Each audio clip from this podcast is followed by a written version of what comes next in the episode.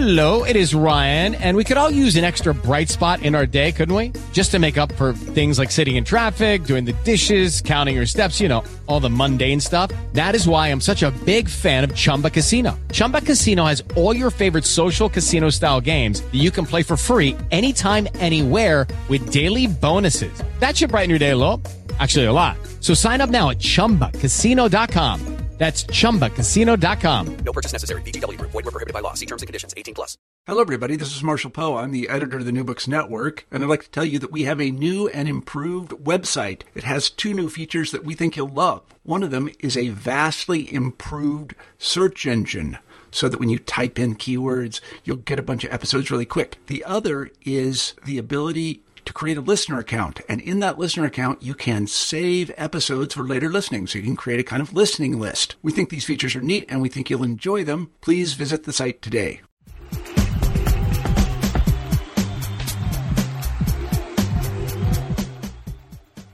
Hello and welcome to New Books in Sports. I'm your host, Bruce Berglund. Each week we choose an interesting new book on some area of sports and we interview the author. This week my guest is journalist Tim Grainey. We are discussing his book, Beyond Bend It Like Beckham The Global Phenomenon of Women's Soccer, published in 2012 by the University of Nebraska Press. FIFA President Sepp Blatter has said that the future of football is female. In the United States, one could say that the future is now. If you ask a U.S. sports fan to name an American soccer player, chances are that the answer you'll get is Hope Solo or even Mia Hamm rather than any male player. The American women's team has had far more success in international competitions than the men's side, with the result being that players on the national team earn an impressive salary with generous benefits and the promise of handsome incentives. At least for women of the U.S. national team, soccer can be a well paying job. But that is a small select group. Two efforts in the last decade to launch professional leagues for women's soccer in the United States have both met with failure. Players like Hope Solo might gain the attention of high profile male athletes, but corporations still spend far more money to sponsor individual men in sports than they have invested in professional women's soccer. Tim Grainey has been involved with women's and men's soccer for four decades. He knows the players, coaches, and organizers in the United States and Canada, and he has traveled the world to learn firsthand about women's football in other regions. His book gives an encouraging picture of the growth of the sport, but he also presents a stark view of the obstacles that girls and women continue to face. The expansion of women's sports is the story of the growth of opportunity on and off the field. So, if Sepp Blatter is correct and the future of the sport is indeed female, this will mean a better future for women of the world. To start our conversation, I asked Tim to explain how he got started as a soccer journalist covering the sport in the United States and Canada. Here's our interview. I, I'd been involved in, in soccer really all my life. I started watching the original North American Soccer League the first year uh, that it launched in 1967. So I played, and then um, had had promoted some some games both in Canada and the U.S. And just one thing led to another. I met a person in, in Vancouver, and he had a a magazine and he said, you know, you know a lot about the women's game, you know a lot about the the teams in Canada. Can you start covering that? And that's really where it started, and that was probably ten years ago. And what led you to write a book particularly about women's soccer? I think there there were a number of motivations. There there wasn't much literature out on the women's game, and I think the women's game has evolved so quickly. But there there are some deep historic roots, but there's still some challenges that that people face. And you know, one one of the things that I notice and I still run into is is people say, "Ah, I like to watch soccer. I like to watch the English Premier League." And I said, "Well, you know, what about the women's league or the, or um, the national team?" And they're like, "No, I don't like women's soccer." Well, to to me, if you like soccer, you like the sport, and whether it's indoor or, or women's or, or men's or you know a certain league, that that you see the link and that it, it's it's all important. So I think that's still a challenge. I think some of the obstacles that women face in in developing markets uh, in the Middle East and Africa, um, things have certainly gotten better. And I think on the play on the field, you know, this is a sport that's only had six World Cups, so it's really been only 24 years as a you know on on on the major map so to speak. So um, it's it's come a long ways on the field. That it's it's really um, they're used. People say ah it's slower, it's not as good, and and all that. And technically, the women I think are are virtually at the level of the men. So it's an attractive game to to watch, and I think the 2011 World Cup showed that to a lot of Americans.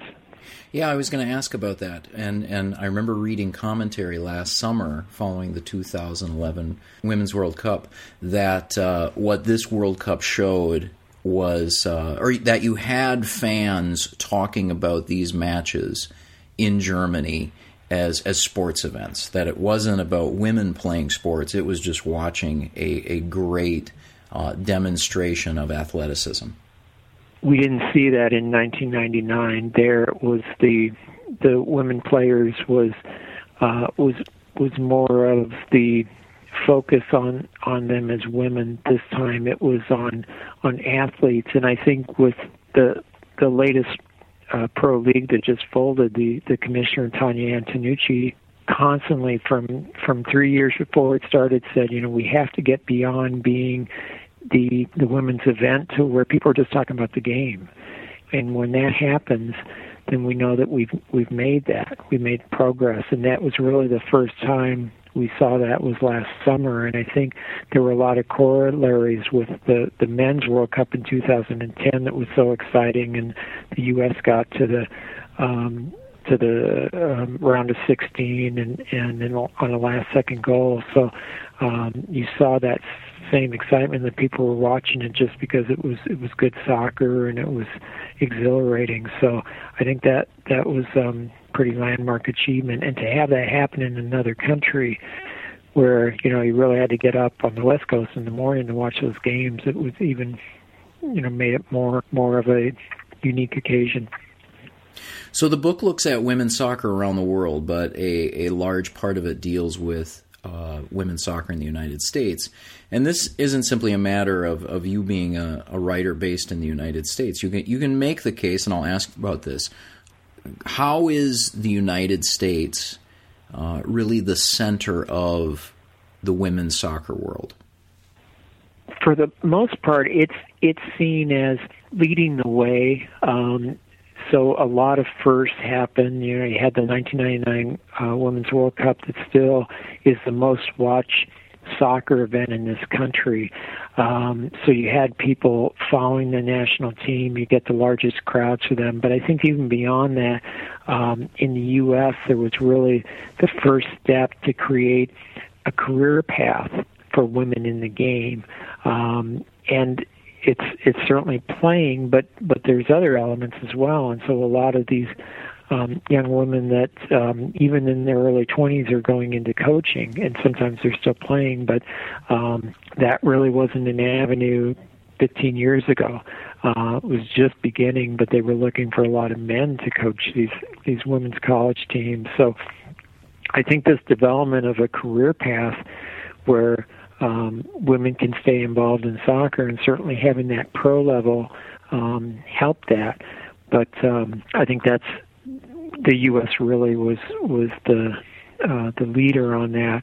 I think a lot of the the women that I talked to, though, they realize the importance of the other countries developing. Uh, I interviewed um, Lianne Sanderson and Joanna Lohman, so they play in um, Washington D.C and uh, so they spent a month in India uh, earlier this year, and they plan to go back. So they really have an academy in it, but it's much beyond just going and and showing people how to kick a ball. It's um, getting involved in in women's lives.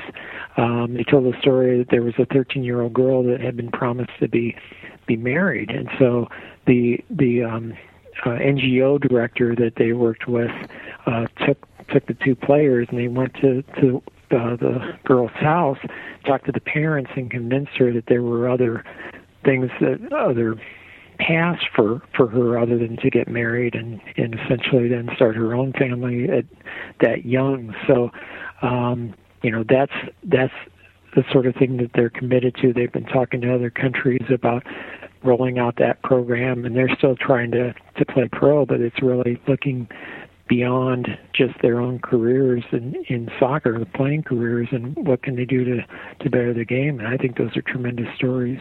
So these women, are they conscious, and, and thinking of American as well as Canadian women, are they, they conscious of this role that they're more than players, they're going to be uh, in their involvement in the sport, they're going to be ambassadors of of women's sports.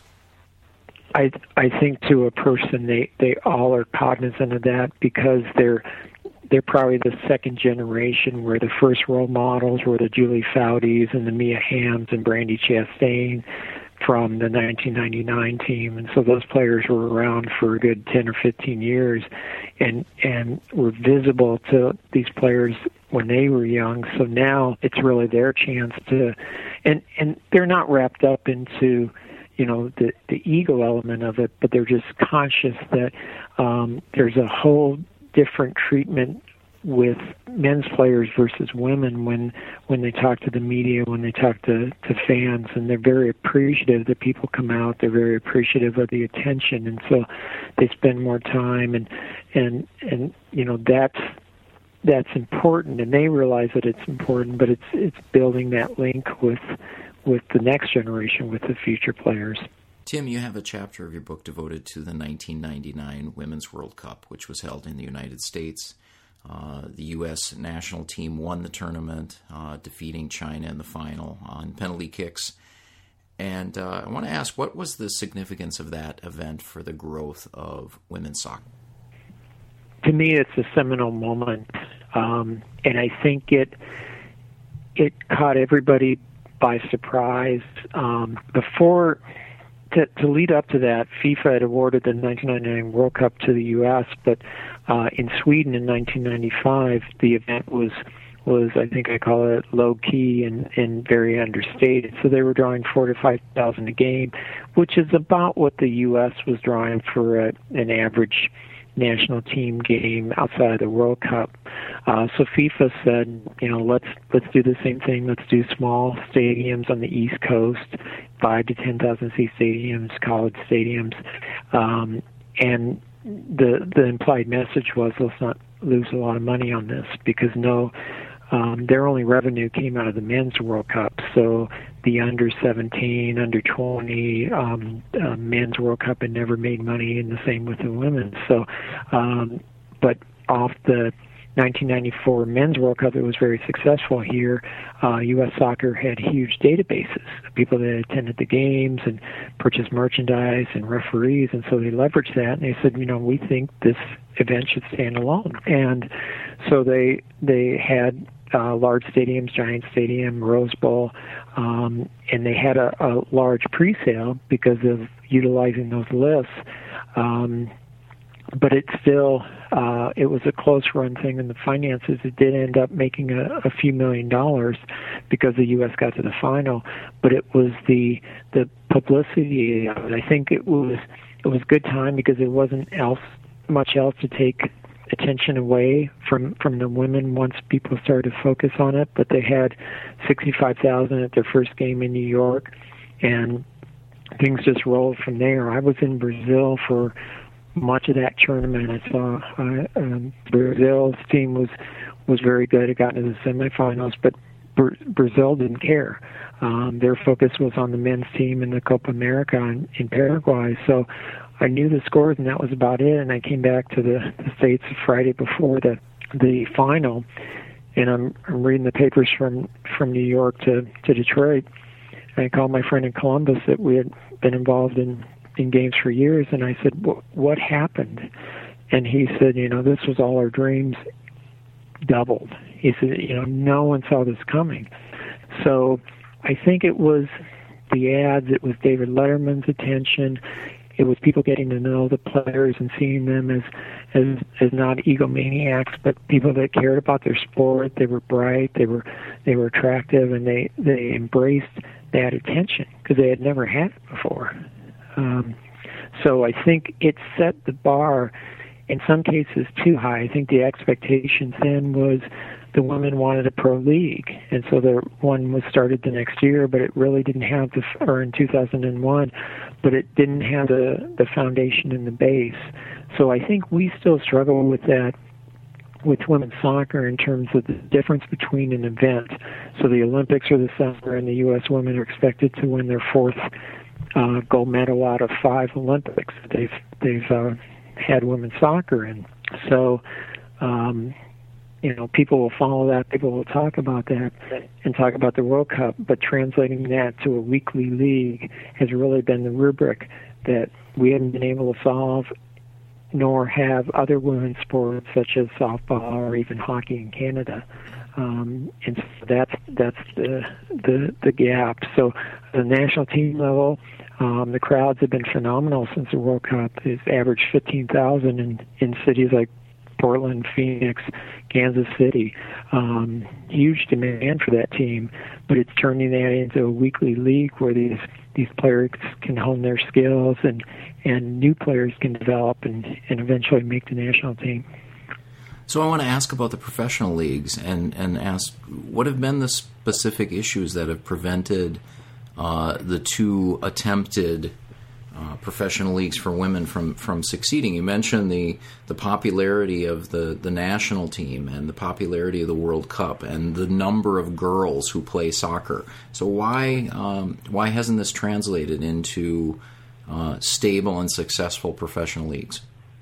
We've seen two different models for that approach. The the first one came out of um, the leader was um, John Hendricks, who's uh, the CEO of Discovery Channel. Um, and John Hendricks was spending almost as much as Major League Soccer did when it had started five years before. So um, big stadiums, large budgets. Uh, the players were essentially getting 12 month salaries for for playing six six months of the year.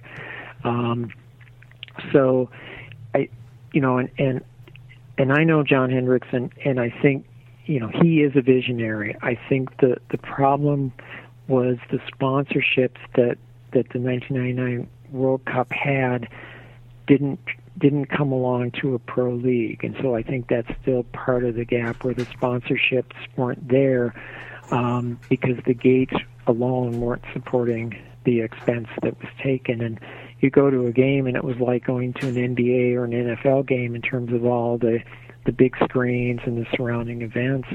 Um, but it it there wasn't the the sponsorship and then the television money essentially it was started by John Hendricks had Discovery channels but other media people came came in and so the you know I think the second year was on PAX TV and PAX was impossible to find um, so you've got people that are um, buying into the league to have content no one's watching the content after a certain point. You know, it's great to to do for for women's and for women athletes, but in their core business, I'm buying media content that no one's watching, and so by the third year, uh, the media companies were really bailing out.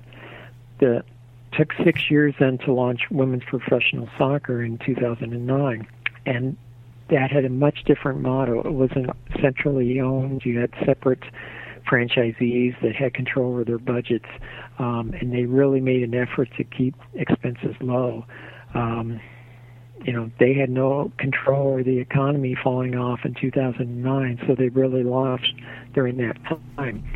Uh, the CEO, uh, Chief Operating Officer Mary Harvey said, you know, I still feel good when I sign a player's contract, and I'm signing about 200 this year. So, um, you know, there were a lot of pluses out of women's professional soccer. I think again, you know, and we can blame the economy, but but the sponsorship and the advertising revenue wasn't anywhere near where it needed to be or near where people expected within the league.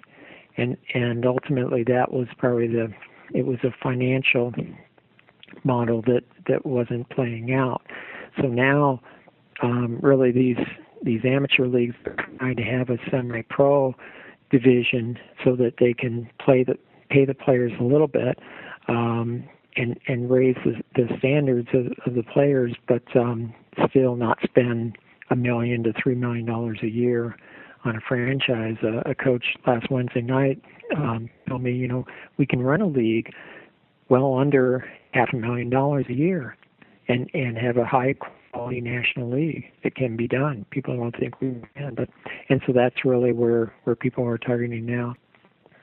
Interesting in your chapter on uh, um, professional soccer in the states is that you present profiles of some of the women who played in the league, and uh, and these profiles give a revealing picture of the life of uh, these young women seeking to make a career of sport. So, is there is there a general picture you found of these women uh, from the United States and Canada in terms of the the choices they face uh, regarding a career in soccer and other options? they want to have the option, and it's, I I go to the the Pac-10 games, so at Arizona State. So they, you know, they may only play for a couple of years. Um, maybe some of them are targeting to make a, a national team under 23 or under 20, but they want that option there.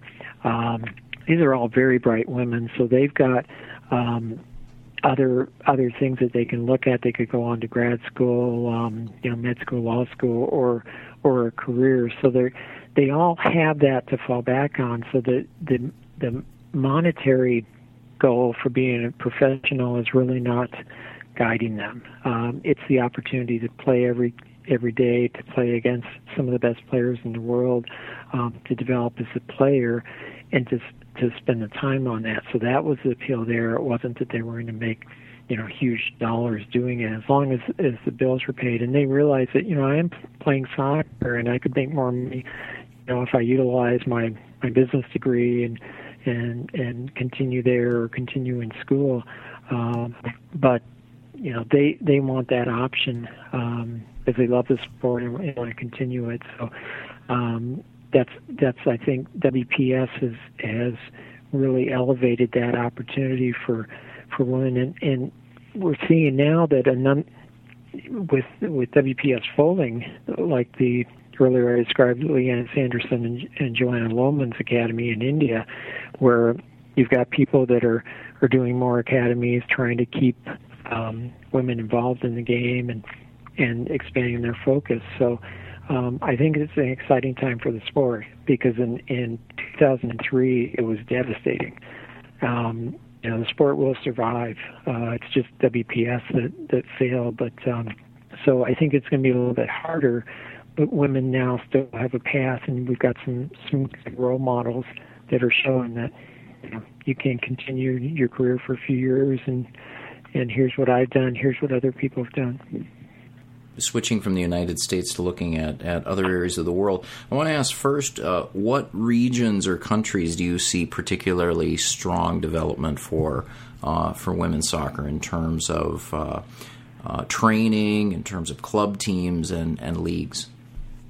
Italy was was really in the 80s and 90s sort of the the premier league Scandinavia, uh, particularly Norway and Sweden, has always been very egalitarian in terms of women's involvement in, in anything in society. So they started to to train the the girls and, and young women players the, the same as the the men. So I think technically Sweden is a very good league.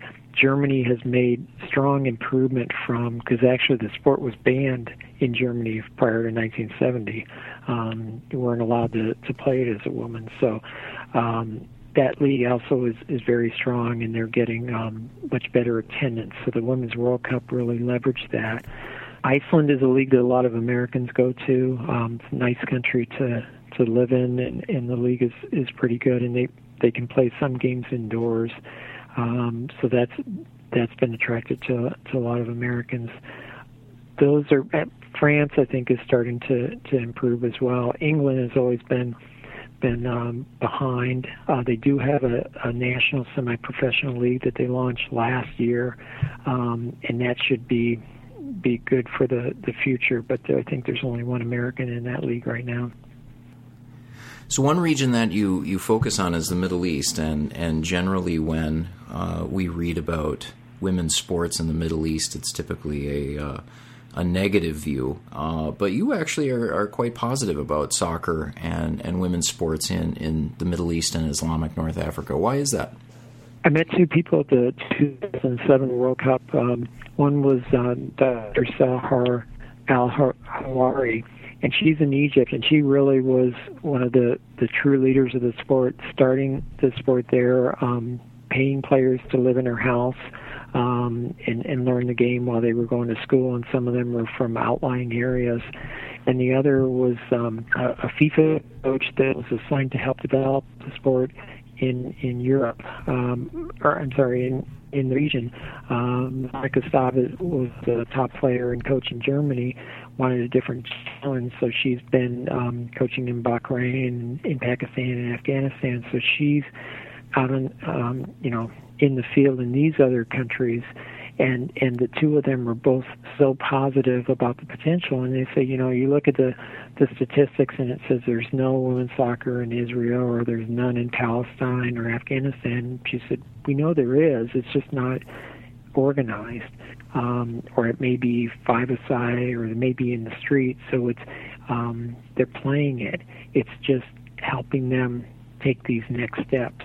We're not trying to create national teams. We're just trying to create opportunities where the um, the the girls and young women have fun and um, that they're allowed to do it by their parents. So Monika Staab would spend a lot of time with the parents in these countries to to allow the, their daughters to to play.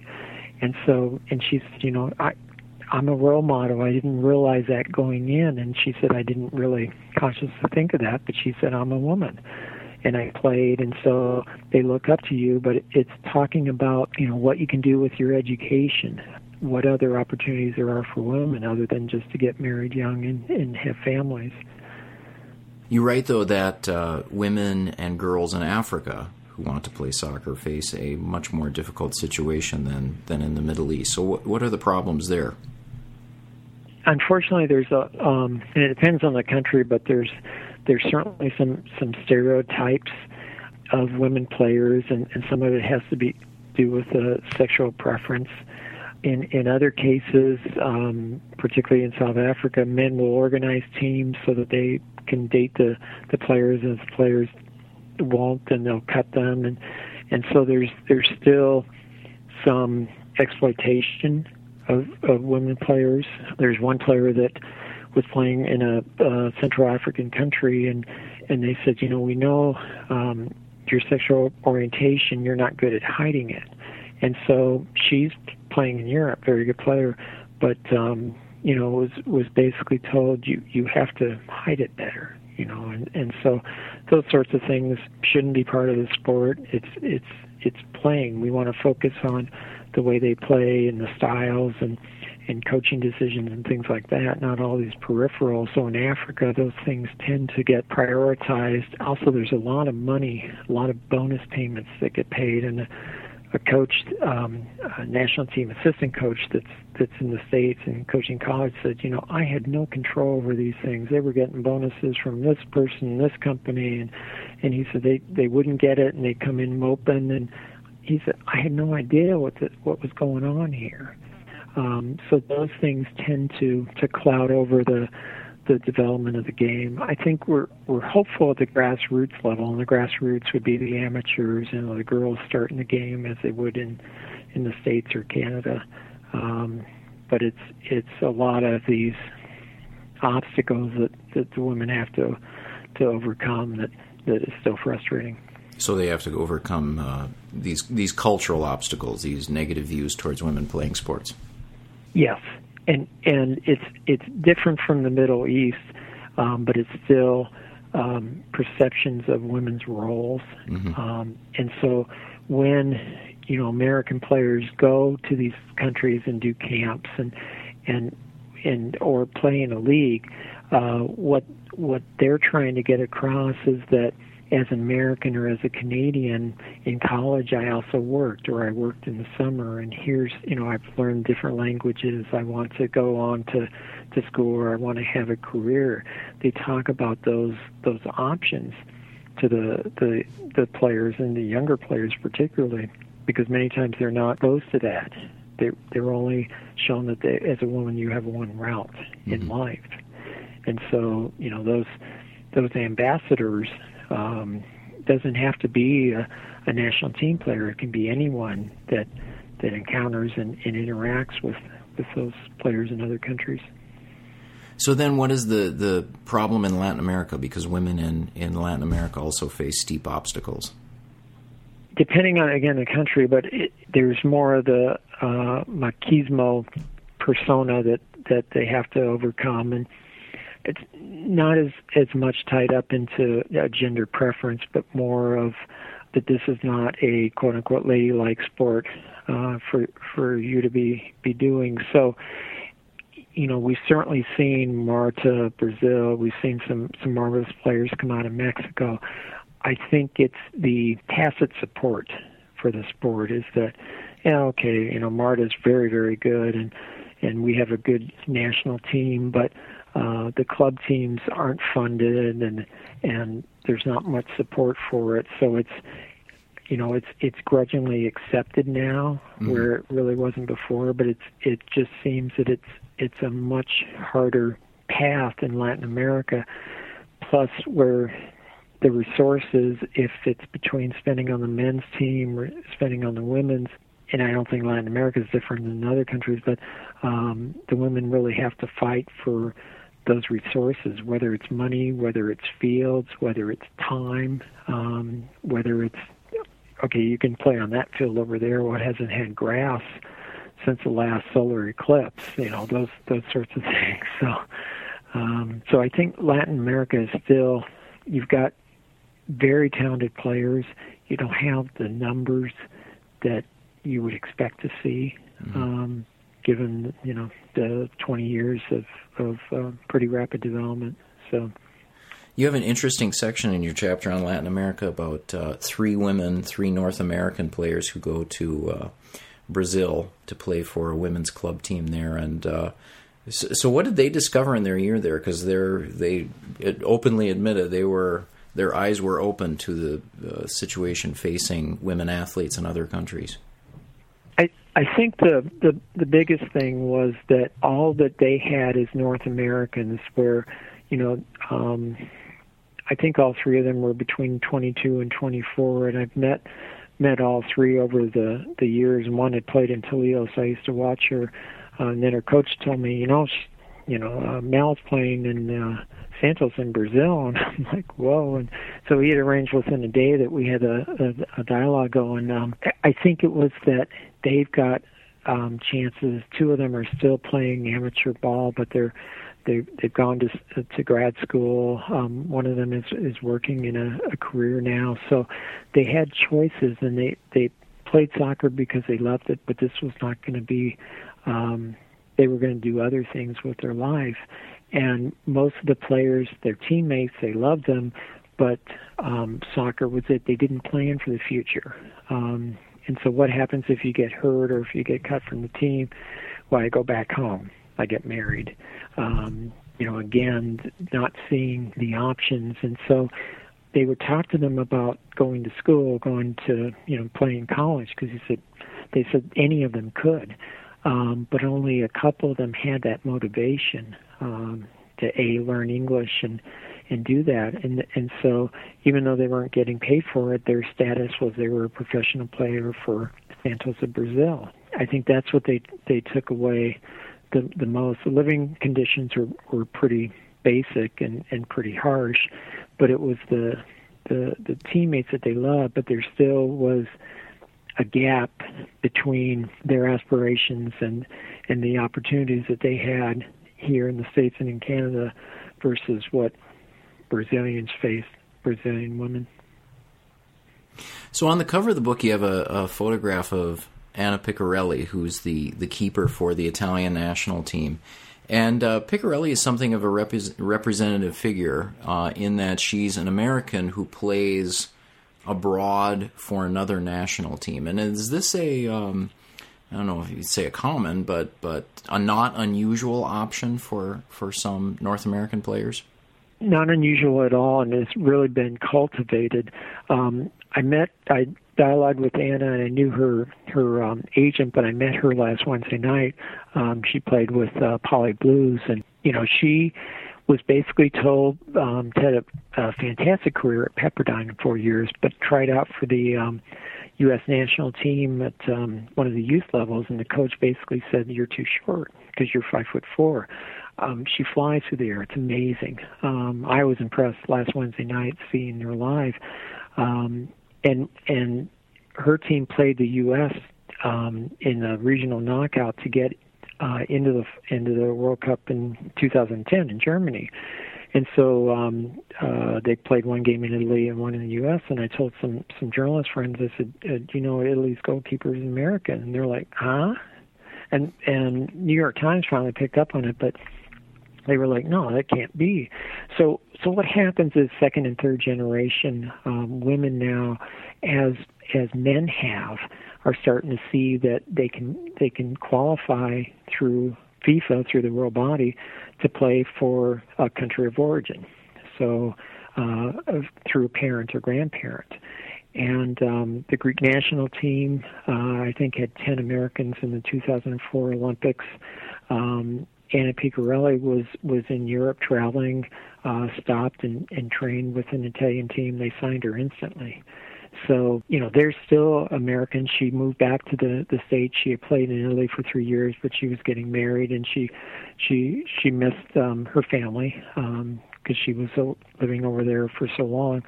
But um, still is is going to Macedonia, I think, in a week to play with the Italian national team. So she's still their starting goalkeeper but you'll continue to see that Americans will look at that if they have the opportunity. It's certainly it's it's not turning their back on the country. Um, because she's still, you know, passionately American, but she wasn't given the option to play, and um, you know, I think she, she's played in the um, European Championships and and was a revelation. So you know, you go to a country where there's there's uh, uh, fewer skilled players, and she brings a, a player like her brings in a lot of technical skills that they're not taught in some of those countries. So. So something that you do discuss in the book, Tim, in, in various contexts, is the use of, of sexuality to promote women's soccer, and and there have been some uh, uh, famous examples of this over the years, such as the members of the German national team appearing in Playboy, and a nude calendar by members of the Australian national team, and uh, even Hope Solo appearing last year in the ESPN body issue. So, what did you find in terms of, of the reactions of players and and the reactions of soccer officials to this kind of promotion of the of the game? you know, it was discussed within WPS with some of the general managers, and I think for the most part, um, they want to stay away from those things. I think the player has an individual choice, and so if Hope Solo wants to to do that, that's fine. I think where a lot of these situations have come is because someone says it'll help promote the game. I think that's a fallacy. It doesn't help. It detracts from the game to where you know we're talking about you know a, a person's gender or their preference or all these outliers.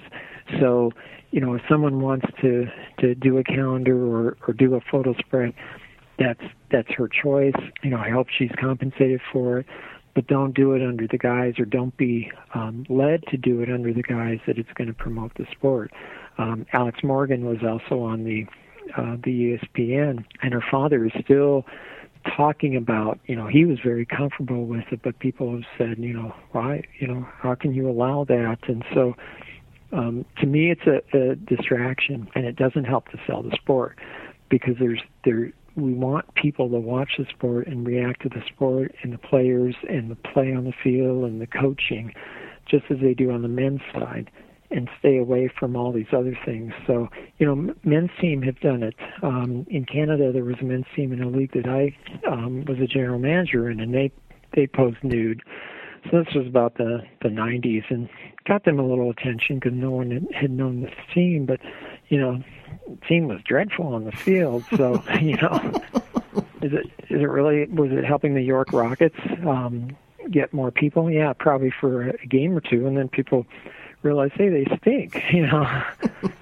so, so I, yeah, I'm I'm pretty adamant that it's just those sorts of things aren't helping the sport. And I think with the 2011 World Cup that um, you know, and the, and the fantastic reaction in the states and people watching the games and talking about it, I, I think hopefully we should be beyond a lot of that. The, the ESPN is a little bit different to me because they do, you know, they have a history and it's it's really um, it's it's not pornographic in in intent, and so that one I'm I'm a little more comfortable with, but still, it's not to me. It's not going to promote soccer or roller derby or whatever yeah. sport. So when we talk about the the history of women's soccer or women's sports in general, um, typically we look at obstacles placed in the way of girls and women by men. And you had mentioned, for instance, the banning of women's soccer in Germany. We can talk about the banning of, of women's soccer in England uh, until the 1970s. Um, but I want to pick up with something uh, from the film. You, you, your your book refers in its title to the film "Bend It Like Beckham," and something that's noteworthy in the film is that uh, much of the opposition to both of the lead characters in in their playing football comes from women. And I want to ask you, in terms of, of the research you've done, do you find, uh, you know, look looking across the world, women's opposition to women playing soccer? I don't think it's an it's an opposition um, in a developing country. So in a Jordan, I think it's it's a cultural opposition to is this an appropriate role? It within the U.S. and in Canada, I think the opposition is is that women don't seem to watch women's sports. Mm-hmm. Um, and and women have told me that over the you know as recently as a few weeks ago where you know, and, and you know we can dig out statistics and show, but there does seem to be a trend that, particularly on leagues, you know, Olympics and World Cups are are different, but on on a league that um, women aren't primarily watching the WNBA or the the softball league or even college softball. So so that's I think that's a challenge. And what we're hoping is that you know a next generation where if you've grown up playing soccer and played in high school or, and or college that you're more likely then in your 30s to to attend and and watch other women play and still like men's soccer or or men's basketball. I think that's that's a challenge. It's not it's not that they don't feel that it's it shouldn't be done. They just uh, are no interest in it. So they're more likely to to watch men. So you know that's that's a, the challenge is is women's soccer is a niche sport of a niche sport, and the niche sport being soccer. And I know that's changing. People say, "Wow, Major League Soccer and the U.S. national team," but you know, I grew up in the days when the the U.S. national team couldn't couldn't make two passes, two consecutive passes. So things have, have changed certainly for the better, but it's still a limited market compared to baseball or football. So so how do we identify those people that are going to attend, that are going to sponsor, that are going to advertise. And I don't think we've figured that out. I don't think we've fully identified. Um, you know, a lot of people say, well, it's the kids, and it's the kids and the parents. You know, a lot of the the the parents, particularly, but also the kids, where if they've if they've been playing soccer three or four games over the weekend, the last thing they want to do is go and watch another game. Even the kids tell me that. The parents are like, "No way." So you know that that was a target at WUSA. Let's go after all these clubs, but they're soccered out. So I think that's the the, the big challenge in getting women um, to watch um, games on TV. You know, and the national team. I think the national team is home and dry. I think that model's working. It's it's taking it down to a local level, a team level. I don't think we've got we've answered that rubric yet. So let me ask you, following up on that, with with all of the players you've you've interviewed, uh, how many are are fans of soccer? How many will will watch whether a women's game or an EPL match? Um, that's that's mixed. I think Brandi Chastain is is the one that I think of as a true soccer fan. So she will watch any soccer anywhere. Um, I I think there are are some players that do watch the men's the EPL or MLS. There's others that that don't, and so they're not.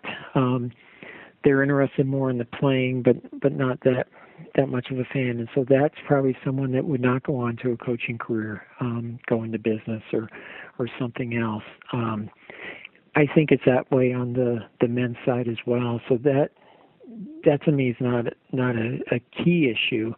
Um, you know, I think it's more of the people that that aren't at that that college or pro playing level, um, trying to get them them in tuned and, and involved. And a lot of times it's just watching on TV um, because of Fox Soccer and and even media outlets. They they want women's stories. They they want um, content for women.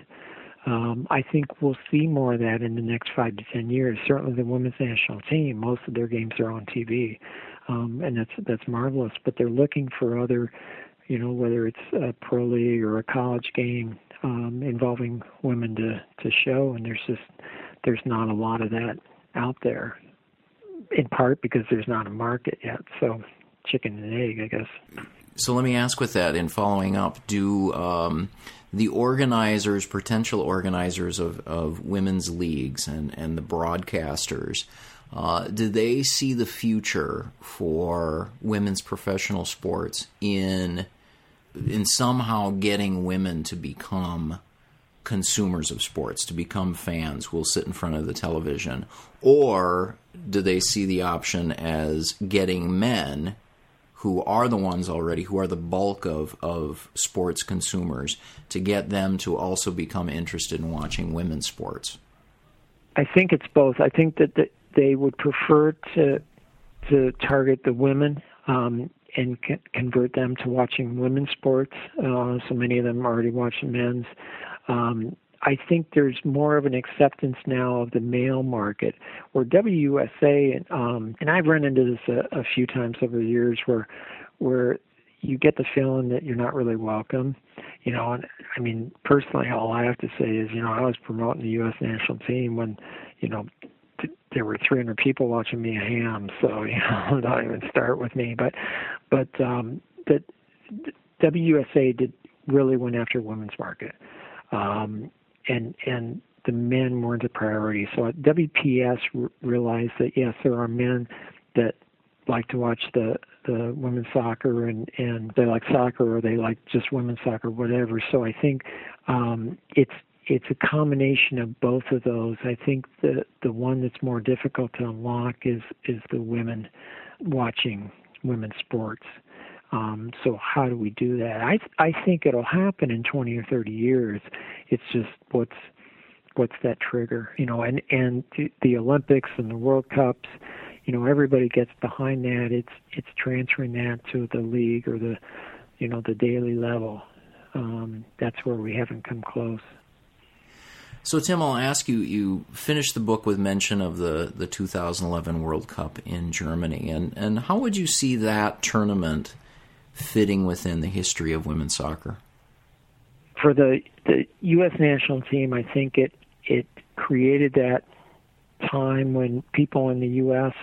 were watching the sport for the sport. They heard, boy, something's exciting coming on. Um, you know, the U.S. was behind and dead in the water against Brazil, won the game, and in penalty kicks, exciting game, um, and they kept, you know, all their games were like that from that point on. So um, people weren't talking about the fact, oh, it's women playing. It's just, boy, that Abby Wambach, she's a wonderful forward.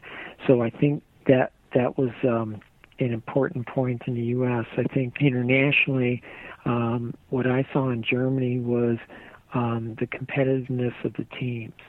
And so you didn't have that before. You had in the past teams losing nine to one, ten to one.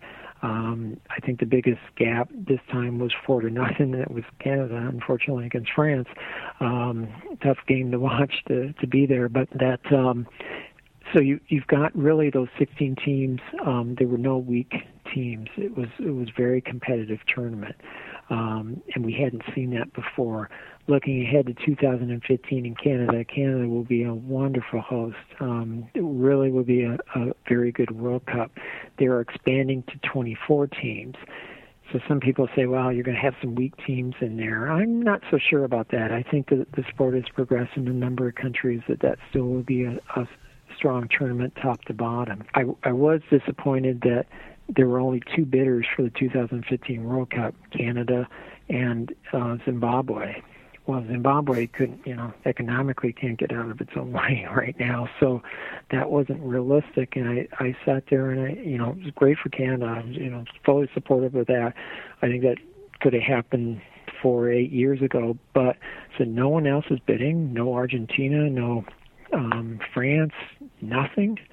So I, th- I think that hopefully the 2015 World Cup will spur other countries, like in Australia even, um, to bid in the future, where there's four or five countries bidding, as with the Men's World Cup, because I, you know, that rang hollow to me, um, and it wasn't um, a done deal on the Canadian side until very late in the game why was no one else bidding? Did they not perceive that it was important, or was it because there were 24 teams too much to manage? So, I I think that that next time we'll see more people bidding, more countries bidding, but but that didn't ring well to me. But all in all, I think the international sport's in in very good shape, and just um, it's it's exciting to see. Mm-hmm. So I'll ask to finish, Tim. What what was your review of Bend It Like Beckham? I loved it. Um, I was on a plane from Sweden to to the U.S. and I didn't know anything about the movie, and and um, I watched it in shock because to me it was um, arguably one of the the first, if not the first, movie that treated the sport without the you know, sort of a put down as we see in some of the American movies, um, and plus the the depiction of the the the women trying to to play the game and and um, not being allowed. I I thought it was brilliant. I thought it was accurate. Um, I, I was stunned. So I think it it it presented the sport of soccer in general um, in a great way, and and um, you know was very successful in Europe, um, and and I think uh, held its own in the U.S. as well. Um, surprisingly, but um, yeah, it's, it's one of my all-time favorites. Well, thanks for coming on New Books and Sports. I appreciate it. Oh, well, thank you so much for having me. That's been great. You've been listening to an interview with Tim Grainey about his book, Beyond Bend It Like Beckham The Global Phenomenon of Women's Soccer, published by the University of Nebraska Press in 2012. New Books and Sports is part of the New Books Network, which offers dozens of channels of podcast interviews with the authors of recent publications in subjects from science and technology to jazz and popular music. If you like what you heard here, please subscribe to New Books and Sports on iTunes and link to our Facebook page, where you can offer feedback and find links to thoughtful, shorter sports writing from around the world. I'm your host, Bruce Berglund. Thanks for listening and enjoy your week.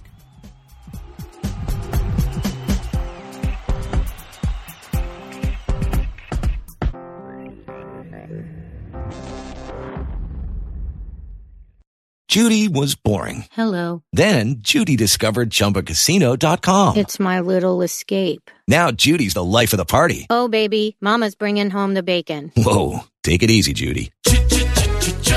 The Chumba life is for everybody. So go to ChumbaCasino.com and play over 100 casino style games. Join today and play for free for your chance to redeem some serious prizes. Ch-ch-chumba. ChumbaCasino.com. No purchase necessary. Void where prohibited by law. 18 plus terms and conditions apply. See website for details.